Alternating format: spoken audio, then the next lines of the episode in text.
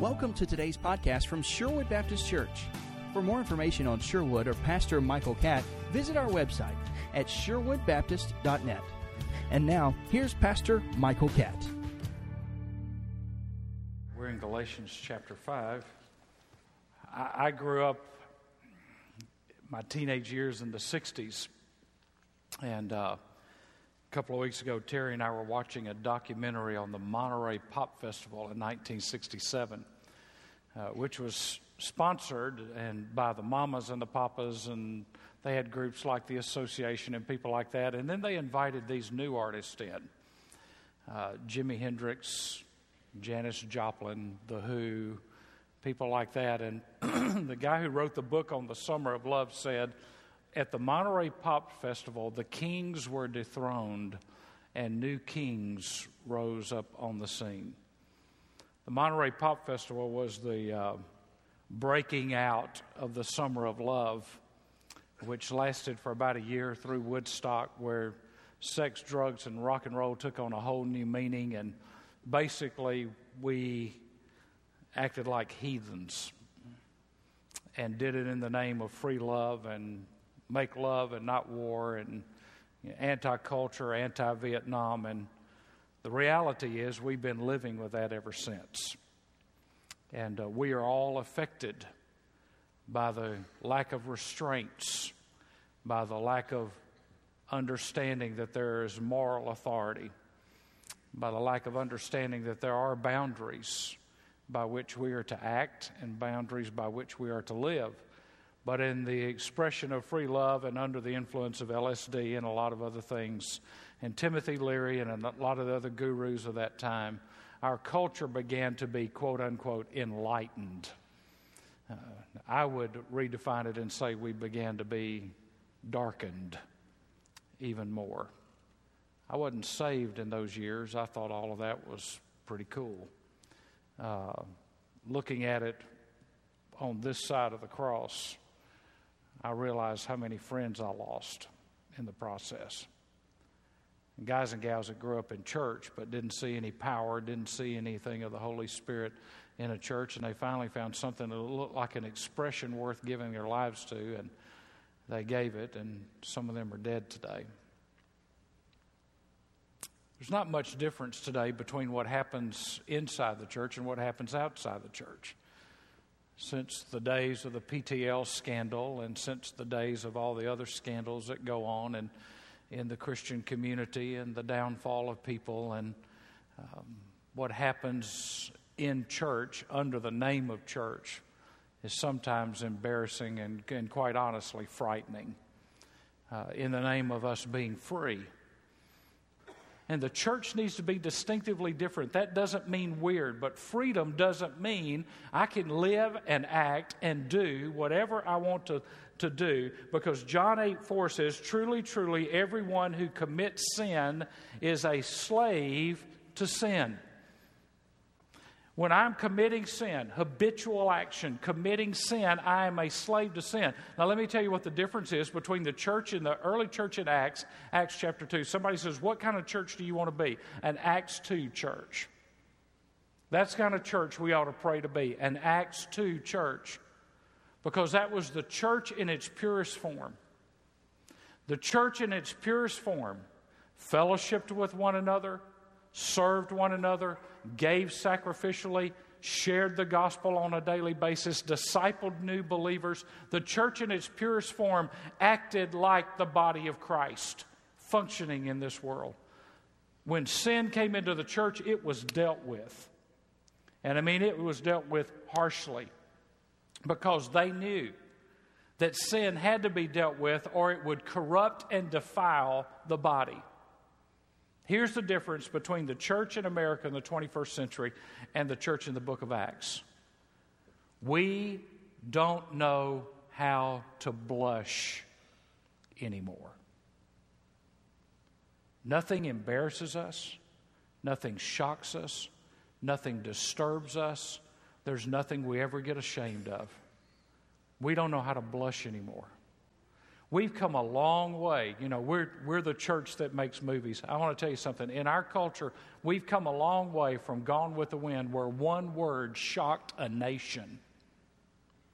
And now we watch movies that just are constantly using language that's offensive, and it just kind of goes over our head, and we say, that, that doesn't even affect me. But it should. It should affect me.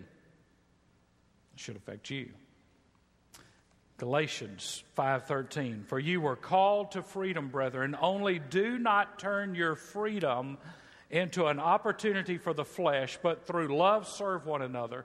For the whole law is fulfilled in one word in the statement you shall love your neighbor as yourself while legalism says I, I satisfy myself by adhering to rules and to laws license says I satisfy myself by throwing out the rules let me give you a principle that you need to write down. The work of grace does not alter God's moral laws. The work of grace does not alter God's moral laws or his demands for holiness. The work of grace does not alter God's moral laws or his demands for holiness. He says we're to be holy. Why? Because He is holy. And, and so there's the danger of license going unchecked. Real freedom is not freedom from, it is freedom for. I'm not freed from God's restraints, I'm freed to live for God under the boundaries that He sets for me. And we find freedom when we find Christ, and we lose our freedom when we lose our focus on Christ. To obey God is perfect liberty. If I don't have obedience, then I go unrestrained and unaccountable. Do not turn your freedom into an opportunity for the flesh, or don't let your liberty become an excuse for indulging your flesh. I heard somebody say this years ago, and it's just kind of a part of what rolls in my mind at times like this. When God says, Thou shalt not, here's what He's saying don't hurt yourself. When God says, Thou shalt, He's saying, Help yourself to life as I intended it. So when God says don't do something, it's not because He's a cosmic killjoy trying to ruin our lives and keep us miserable. He's trying to say when you do that, you're going to hurt yourself. There are going to be negative consequences that come into your life that you may not even realize at the moment, but they're going to show up over time. But when he says, Thou shalt, he said, Here's the life I have for you. Here's what I want you to have. Here's the way I want you to live. Here's the life that I intended for you to have. Help yourself to it. There's a long quote by Vance Havner. When I see a bird that looks like a duck, quacks like a duck, has webbed feet like a duck, paddles in water like a duck, and prefers the company of ducks, it's hard for me to resist the conclusion that it must be a duck. Where you feel at home is most likely where you belong. We gravitate to what lures us most, and eventually we show up where we belong. A dog is at home in this world because this is the only world a dog will ever live in. We are not at home in this world because we are made for a better one. One other quote by Vance Havner, it's not up here, but I love this quote. He said, I used to say the world was going to the dogs, but I quit out of respect for dogs. He said no dog would ever check into a Holiday Inn and steal the towels. This world's going to the dogs. You know why? Because anything goes. There's no restraint, there's no civility, there's no decency, there's no even wanting to have decency. It's just, by the way, there's a new survey that says that every child that gets online, 4% of, every, of all the children that get online are seduced by child abductors. See, the internet can be good, but if you don't have controls on it, it can be bad. Look at this word opportunity or occasion. Don't give it an opportunity or an occasion. Let me tell you what that word is it's a military term. Paul uses a lot of military terms. Must have been because he spent a lot of time in prisons. It means a base of operation or a military installation used as a base from which to launch an attack. Paul says, don't give the flesh a military base to war against God, to war against the best interests of your life. Don't give it uh, an opportunity, a base. Never view your freedom as a base around which you can attack grace. Well, uh, God's a God of grace and God's a God of forgiveness and God's a God of love, so, so I can just do whatever I wanted. That's, that's giving an opportunity. Even that thought coming into our mind is giving that an opportunity. You don't use your freedom to call up your flesh into active duty. The freedom that we've been given is not so that our flesh can go into active duty, it needs to stay back. 1 John 1 5. This is the message that we have heard from him and announced to you that God is light and in him there is no darkness at all. If we say, now what most commentators think is Paul is saying, if we say that somebody is saying that to these believers, and so John writes to them says, if we say, and I hear somebody saying this, we have fellowship with him and yet walk in the darkness, we lie and do not practice the truth. But if we walk in the light, as he himself is in the light, we have fellowship with one another, and the blood of Jesus, his son, cleanses us from all sin. Titus chapter 2 and verse 11.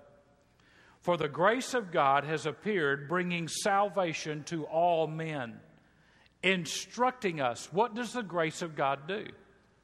It instructs us, it teaches us, it guides us, instructing us to deny ungodliness and worldly desires and to live sensibly, righteously, and godly in this present age, looking for the blessed hope and the appearing of the glory of our great God and Savior, Christ Jesus, who gave himself. Now, what did he give? Oh, he gave himself to redeem us. That's right.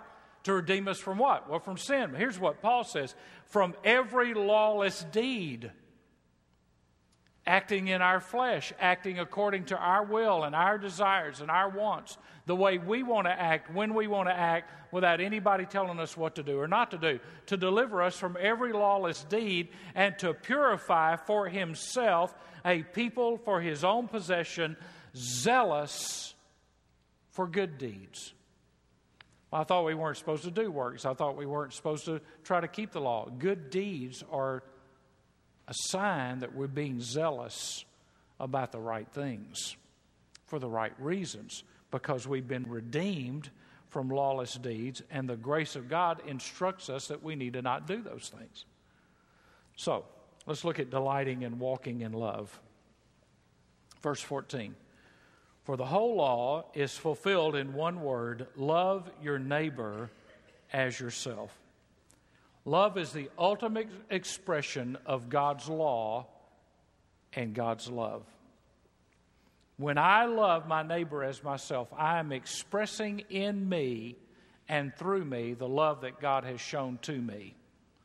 So look at what he says in verse uh, 2 Bear one another's burdens and thus fulfill the law of Christ. You know, when you help somebody in a time of need, when you encourage somebody, when you write a prayer card to someone, when you put your arm on somebody's shoulder and say, hey, you know what, I'm praying for you, when you lift somebody up, when you do something good act of kindness in somebody's life, you know what you're doing? You're bearing one another's burden and you're fulfilling the law of Christ. Well, I just did it because I care for him.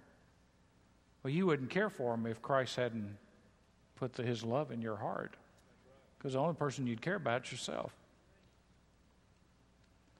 Now, verse 16. But I say, walk by the Spirit, and you will not, that's a double negative in the Greek. It means you will not know by any means, you will not carry out the desire of the flesh. Verse 25. And if we live by the Spirit, let us also walk by the Spirit. So there's two words there. We're going to look at them at the end. two words walk, but I just want you to circle them right now. There's a walk in verse 16, and there's a walk in verse 25, and there are two different words in the Greek, and I want you to circle them because we'll come to it at the very end of the message. There are three characteristics of walking in the Spirit. First of all, it is a life of control. It is a life of control. Verses 16 and 17. It's a life of control.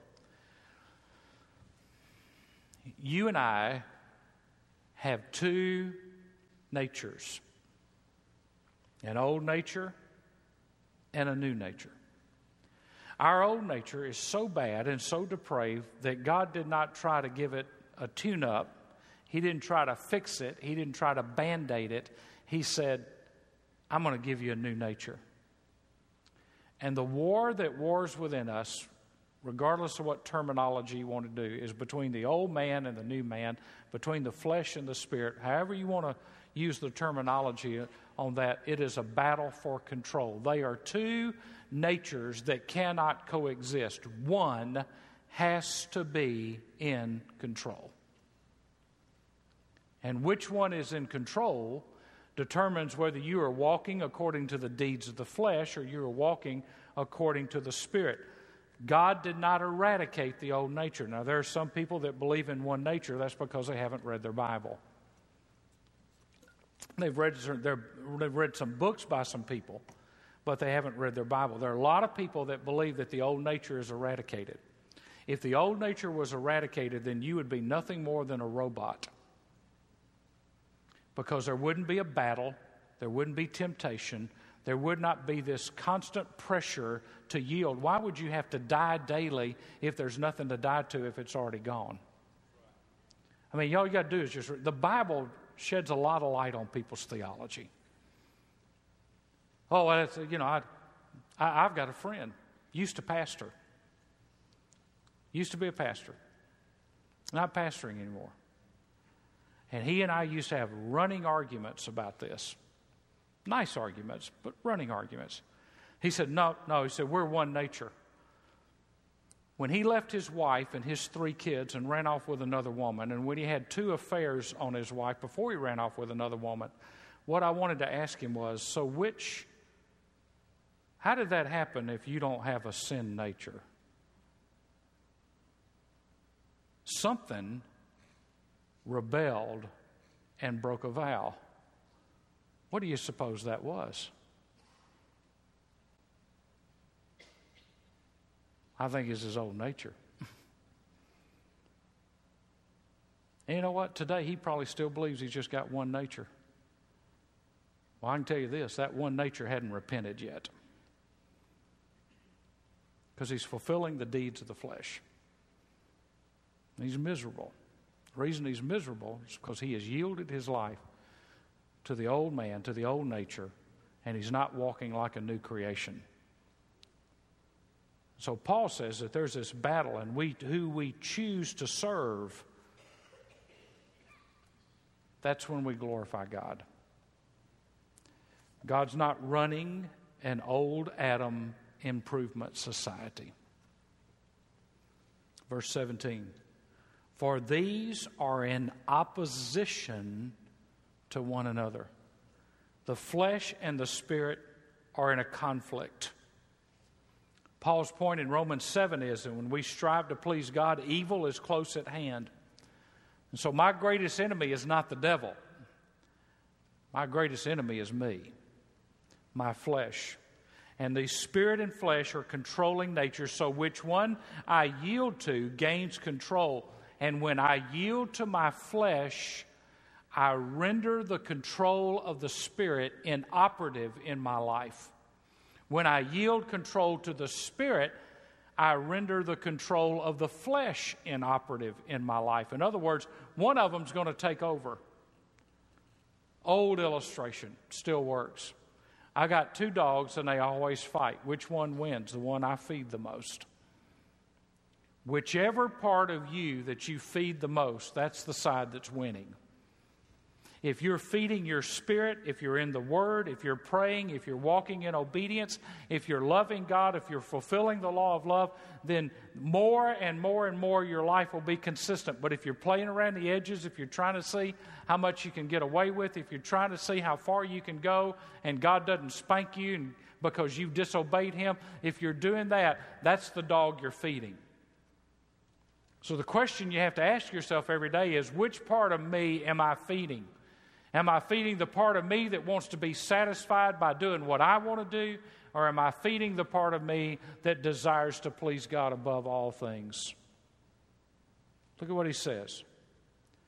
So that you may not do the things you please. Let me just tell you quickly what that means. So that your flesh will never reach its goal, and its goal is to dominate you and to quench the Spirit. Paul says, these are in opposition. Don't let this thing take control of you. Don't let your old man rise up, attain its purpose, dominate your life. It's an issue of control. Secondly, it's evidenced by Christ's likeness. Verse 22 it's evidenced by Christ's likeness. But the fruit of the Spirit is love, joy, peace, patience, kindness, goodness, faithfulness, gentleness, self control. Against such things there is no law. I love the Bible. Let's see. Here's a William over here, and he's exercising peace. And somebody says, You can't do that. You, you, can't do, you can't do that. You can't be kind. Paul says, There's no law against being kind. Well, they don't deserve kindness. Well, neither did you. You exercise self control, and somebody's just baiting you all the time. You ever had anybody bait you? Just, just, I mean, just, they're just trying to get your wrinkles up. I mean, they're just going after you. They just, they just want you to, to go to the tipping point, and you exercise self control. And they'll say something. You can't be calm in a situation like this.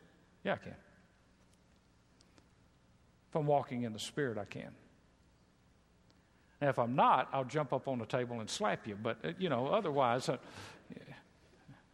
I, I, I, can do it because the Spirit of God has empowered me to do it. He says, This is the fruit, this is the evidence that I am to be a living exhibition of the fruit of the Spirit. Now, let me tell you just quickly about the fruit of the Spirit. The fruit of the Spirit is one fruit with nine manifestations. The fruit of the Spirit is love because God is love. And so, if God is love, then the fruit of the Spirit is love, and love manifests itself in all these different ways. Let me just give you a couple of things here. First of all, the fruit of the Spirit is the evidence and expression of Christ in our personality. The fruit of the Spirit is the evidence and expression of Christ in our personality. Now, let, us just take an example here. Brian and Stephen, I want y'all to come up here. All right, if the fruit of the Spirit is the evidence and expression of Christ in our personality, all right, I've got the spiritual gift of prophet. Your spiritual gift is exhortation. exhortation. Your spiritual gift is administration. administration. Now, let's just take peace. As a prophet, the way I exhibit Christ in my personality in the area of peace is going to be different than the way Stephen does. And it's going to be different than the way Brian does. Okay? Kindness. You know, Stephen's the guy that, hey man, hey, how you doing? Brian's the guy that just goes, hey, good job. I'm the guy that somebody has to remind me to say it.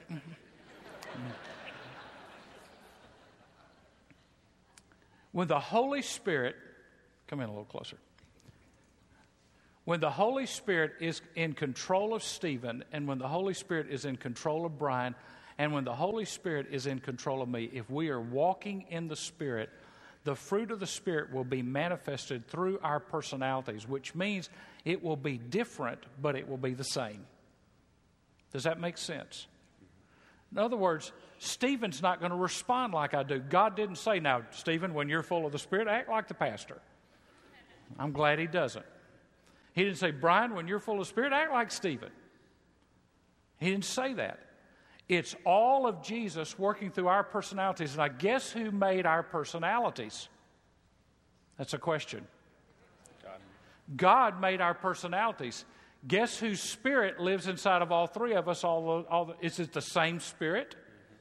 Same spirit, three different personalities, but it's always manifesting the Spirit of Christ in a different way. Why? Because some people, they see Stephen come in and they go, yeah, man, ah, that's great, that's great. And some people they see Brian going and go, okay, all right, you know, but I because I know when Brian says it, he means it. Some people see me going, come in, and they just duck into the ladies' room. but here's the truth of the matter: the body needs all the expressions of Christ through different personalities. Not only are we different in our personalities, we are different in our giftedness. But we are one in Christ because kindness is kindness. It's just expressed in different ways. What if the only way to express kindness was people who had the gift of administration? Then kindness would be one dimensional. But when you add all the different gifts of the body together, then kindness becomes multidimensional and it's shown in a thousand different ways through a thousand different people in unique circumstances, and God puts you in a path with people to show the evidence of the fruit of the Spirit through your personality, yielded to Christ, under the control of the Spirit, through the gifts that God's given you, and then in some way, somehow, somebody in the body is a blessing and an encouragement to you because it's Christ flowing through them. Make sense? So, He's going to show kindness different than me and self control different than me. Brian's going to show it different than me. I'm going to show it different than them. Does that make any one of the three of us more spiritual than the other one? No. Just makes us different, but with one purpose, and that is to bring together the fruit of the Spirit in our lives. Okay? Okay, guys, you pass the test. I'll be kind to you this week. All right, there's nine evidences of fruit. There are three threes and they work in different directions. First of all, toward God, love, joy, and peace. If the fruit of the Spirit is evident in my life, now this is not, don't think silo here, but I'm just trying to give you a little bit of the way this works. Love, joy, and peace. If I'm filled with the fruit of the Spirit, then love and joy and peace are going to be evidenced in my life in my relationship with God toward others, patience, kindness, and goodness. Patience, kindness, and goodness. Now remember, these are not mutually excuse, exclusive, but they're just kind of the ways that you can categorize these nine evidences of the fruit of the Spirit. So, toward others, it's patience, kindness, and goodness. Now, let me ask you something. What would happen if just this week every professing Christian in America for one week exercise patience, kindness, and goodness, do you think people would think something's up? They'd probably go, Those people are back in the 60s, they're smoking something because it's so out of the norm. And then toward myself, faithfulness, gentleness, and self control. You ever beat yourself up? Ever to just jump out there and then you wish that you'd have controlled yourself and not said something or not done something? And so there's this evidence and expression of Christ in our personality. So if I'm walking with God, the Holy Spirit is my law for living, and the Word gives me my boundaries. And the Holy Spirit, working through the gifts of the Spirit love, joy, peace, patience, kindness, goodness, faithfulness, gentleness, self control the Holy Spirit working and manifesting those in my personality, I promise you, you'll never get out of bounds of the Word of God if you're acting that way. You have to say, I wonder what Jesus would do in this situation. What would Jesus do? What Jesus would do is this right here. He'd exercise the fruit of the Spirit because it's the Spirit of Christ that dwells in us. So if it's the Spirit of Christ that dwells in us, then those are the characteristics of Christ. You look at the Gospels, you read the Gospels. Just read what Jesus did. He exercised self control. Do you know how many times Jesus had to exercise self control with the self righteous Pharisees? I mean, all he had to do one time was turn around to the disciples and say, Watch this, boys. And he could have wiped them all out right there, solved his problem. But he exercised self control. Think about this He's on the cross. If you're the Son of God, come down. I can. If I come down, I could hurt you. But I'm restraining myself for a higher purpose. And dying for your sin is more important than me proving my point right now. Wow. Only Jesus can do that. And by the way, the only way we can do that is when Jesus is all over us. You know, we'd have revival if we just operated according to the fruit of the Spirit.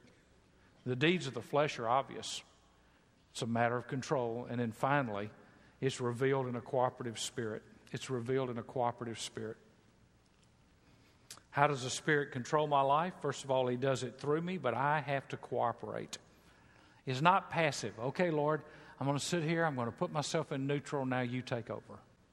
That's not it. I want you to hold your place in Galatians.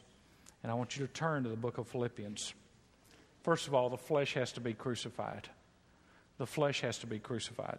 Verse 24 Now those who belong to Christ Jesus have crucified the flesh with its passions and desires. Luke 9:23 If anyone wishes to come after me let him deny himself take up his cross and follow me. And then the second one is I must keep my confessing and repenting current. I must keep my confessing and repenting current. 1 John 1 9 was not written for lost people, it was written for Christians. You see, we have a tendency to let sin pile up. And then we come down to refresh and we say, Oh, I got to get right. It's time. It's refresh. It's time for me to get right. Oh, it's youth camp. You know, it's Thursday night at youth camp. I got to get right.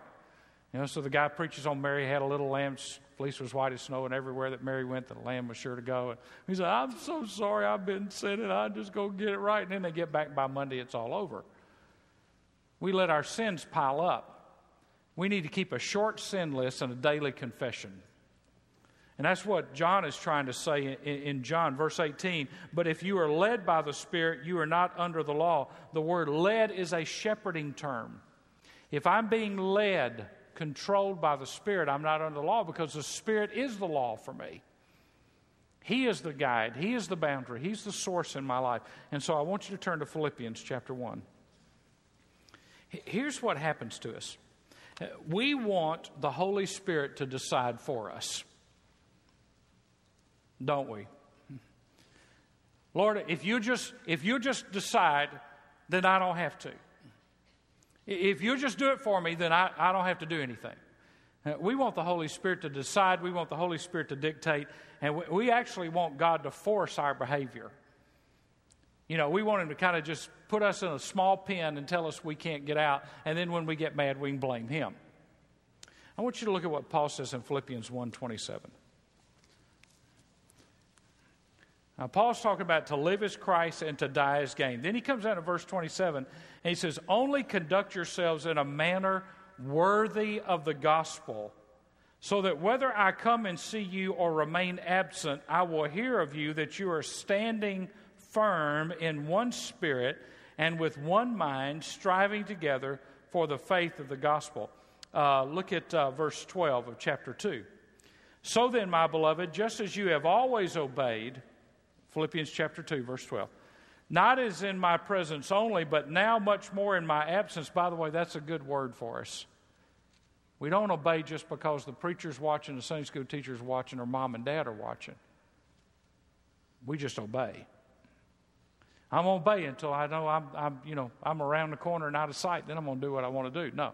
Paul says, You obey whether we're there or not but now much more in my absence, work out your salvation with fear and trembling, for it is God who is at work in you, both to will and to work for his good pleasure. Now that sounds confusing. I'm supposed to work out my salvation, but it's God who's at work in me. Well, I'm just going to confuse you a little more. Turn to Colossians chapter 1. Colossians chapter 1 and verse 29. Colossians 1, verse 29. For this purpose I labor, striving according to his power which mightily works within me. So you look at Colossians 1:29, I'm laboring, striving according to his power which mightily works within me. Philippians 2:12, work out your salvation with fear and trembling, for it is God who is at work in you both to will and to work for his good pleasure. Verse 24 of Galatians 5 Now those who belong to Christ have crucified the flesh with its passions and desires. I am so confused. What does all that mean? Here's what it means very simply you have heaven's enabler, but you have to make human effort. It's cooperation. I am cooperating with what the Holy Spirit is enabling me to do. He has equipped me and He has enabled me, but I have to make the effort to cooperate. I'm not a robot, I'm not a hand puppet. I have to respond. I labor, I strive according to His power. It's not either or, it's both. The work of God is done in us, but it's evidence only when we cooperate with the work of God in us. And so we work out our salvation with fear and trembling. Why? Because we're supposed to work at our salvation. We're not just we just don't get this by osmosis. This doesn't come by just sitting around and meditating on our neighbors. This is work. You have to work at your salvation. It's a discipline. But at the same time, it is God who is at work in you. So what happens? When I'm working on my salvation, God is right there with me. The Holy Spirit is right there with me, and He is enabling me to do what I need to do. Now remember the two words, verse 16 and verse 25 walk and walk. The word in verse 16 of Galatians chapter 5 means just kind of walk around, just like, you know, just kind of, hey, just kind of walking around, just kind of going in circles, walking around, check my email, see what else I got to do. Just kind of walking around. the word walk in verse 25 is a military word, and it means to walk in order or to walk in line or to walk with discipline. You know, you can just kind of go walk around the mall. It's just that's what you do. You don't walk the mall, you walk around the mall. You just kind of walk around and yeah, I think I'll just kind of step into this store and see what's in there. And then you walk out, you walk over here, and then oh, there's let's go get a candy bar. And so you walk over there, and then you kind of you just kind of walk around the mall. You ever been to Arlington National Cemetery at the Tomb of the Unknown Soldier? You ever watch that Marine walk? Day or night, hot or cold, it can be 100 degrees. It can be 20 below. It can be wind blowing 50 miles an hour. It can be a clear day. It doesn't matter. He comes out there and he walks, and there's a red carpet, and he walks and he steps, and you can stand at the end of the line, and he never moves, he never wavers, he never takes his eyes off the end. And when you watch the changing of the guard there, there is precision and there is order and there is discipline. And they walk, and guess what? The next guy may be shorter, taller. He may be black or white. He may be somebody else that's, that's new. Whatever he is, he picks up and he does the same thing that the guy before him did. Why? Because they're walking in a military order. That's the word that Paul uses here. Paul says, You walk the line that God has laid out for you. You don't get out there and just say, oh, hmm, look, there's some people up there on the steps. I think I'll just go over there and talk to them. You obey your orders. And the orders are to submit to the Spirit and walk in line with the Spirit and thus fulfill the duty and thus fulfill the law of Christ and thus fulfill the law of love. Why? Because you walked according to the path that God laid out for you. You can walk around and never get anywhere. But when you walk that line at Arlington and you walk on that carpet and that person walks that, and it is a privilege and an honor to do that. When that person walks that and they have fulfilled that duty, their mission for that day has been accomplished. Our job is to report for duty every day to walk the path that God has clearly outlined for us And at the end of the day, to be able to salute our commander in chief and say, Mission accomplished. I walked the way you told me to walk, the way you laid it out for me to walk, according to the path that you wanted me to walk on, and I did not waver no matter what circumstances were going on around me. Now, I've been there when there have been all kind of people there, and I've been there when there have been 500 young people there at uh, SOU 201. And you can watch 500 teenagers get around there, and they all sit around on steps. It's just yeah, yeah, yeah, yeah, yeah, yeah, yeah, yeah, yeah, yeah, yeah, yeah, until they realize where they are. And then all of a sudden, it gets real quiet. And there's real honor and there's real respect. Because walking up there, they just think it's just marble. But when you see the discipline, and when you see the commitment, and when you see the honor that is given to that unknown soldier, you begin to quiet down and realize that a price has been paid by people you will never know so that you can have the freedom to walk around.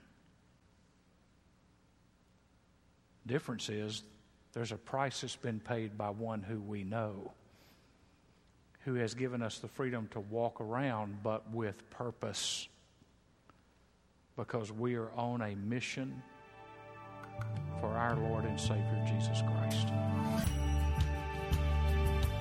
Thanks for listening to today's podcast from Sherwood Baptist Church and Pastor Michael Catt. For more information about Sherwood, you can visit our website at sherwoodbaptist.net.